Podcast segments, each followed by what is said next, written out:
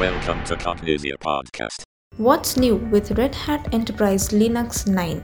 Hello, folks, and welcome back to the Cognixia podcast. We hope you're doing good and having a great time learning new things with our podcast. In today's episode, we will talk about the Red Hat Enterprise Linux 9 that got launched very recently.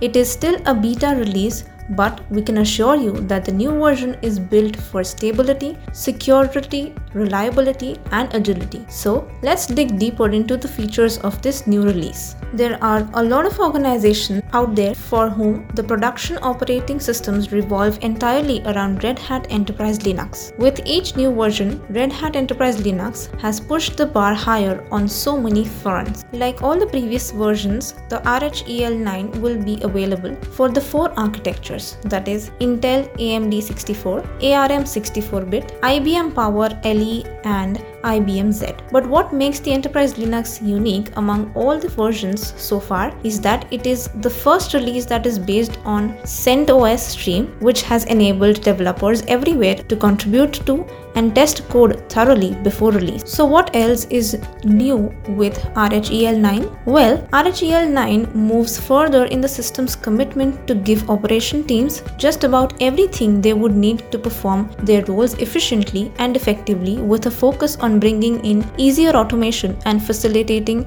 deployment at scale. Besides, RHEL 9 has three new features that have gotten us excited about the new release. The first feature is enhanced Web Console Performance Matrix. Admins and ops can now very easily identify performance bottlenecks using RHEL9 by using the performance matrix. When one goes into the cockpit web based GUI, they would find a diagnostic report section there using which one can collect system configurations and diagnostic information which can help them with running the diagnostics and identifying issues. The report would get generated with just a click, giving you all the valuable important insights you need to see what is adversely affecting the performance of your server. The next interesting feature in RHEL 9 is kernel live patching. Again, using the cockpit web console, you can carry out kernel live patching in RHEL 9. You can apply the patching not just to the current kernel but also to future kernels without needing the support or installation of any third party software or command line. How cool is that? The third interesting feature of RHEL 9 is that it now offers streamlined image building. In fact, with RHEL 9, you can build both RHEL 8 and RHEL 9 images through a single build node. Now, how exciting is that? Not just this, RHEL 9 also offers better support for customized file systems as well as bare metal deployments. All these new features come, of course, with enhanced security features. RHEL 9 offers smart card authentication via the web console, additional SE Linux security profiles, detailed SSSD logging and search capabilities, and an integrated OpenSSL 3. Besides, the integrity management architecture of RHEL 9 allows you to dynamically verify the integrity of the OS. Moreover, the SSH root password is disabled by default. There are also some great new improvements in the RHEL 9. The system now offers improved container development by allowing you to base your containers on the RHEL 9 beta UBI base images. These would be available in micro, minimal, and init images.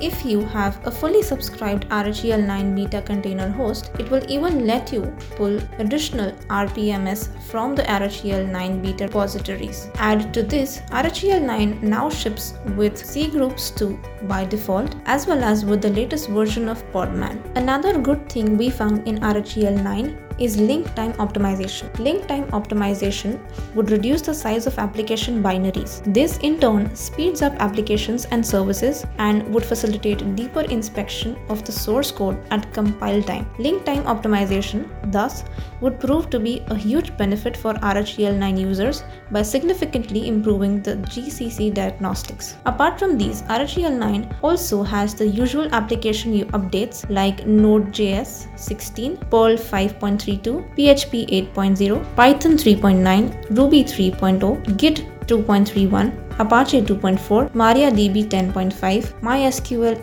8.0, Rust toolset 1.540, Go toolset 1.61.6, Maven 3.6, etc. If listening to all these exciting new features and upgrades RHEL 9 if you are super keen to take the new Enterprise Linux for a test ride and are wondering how you can go about testing it, let us help you out. We recommend you download an ISO and then deploy it either as a virtual machine or on bare metal. What you cannot and should not do is deploy it on the production environment just yet since RHEL 9 is still in the beta phase, which means the final version is not yet launched and testing is still on. But you can take the new version around for a spin on the virtual machine and see what it has to offer. Eager to get started now? Aren't you? A team of experts sure is. And if you're looking to sharpen your skills or those of your team in enterprise Linux or any other Red Hat technology, don't forget, Cognixia is the official authorized training partner for Red Hat and we offer the complete portfolio of Red Hat training and certification for corporate workforces. Red Hat training has been found to enhance the productivity and efficiency of teams manifold and the Red Hat certifications offers one of the biggest and the highest ROIs for teams among all IT certifications. So talk to us today and we can discuss how we can help you meet your digital transformation goals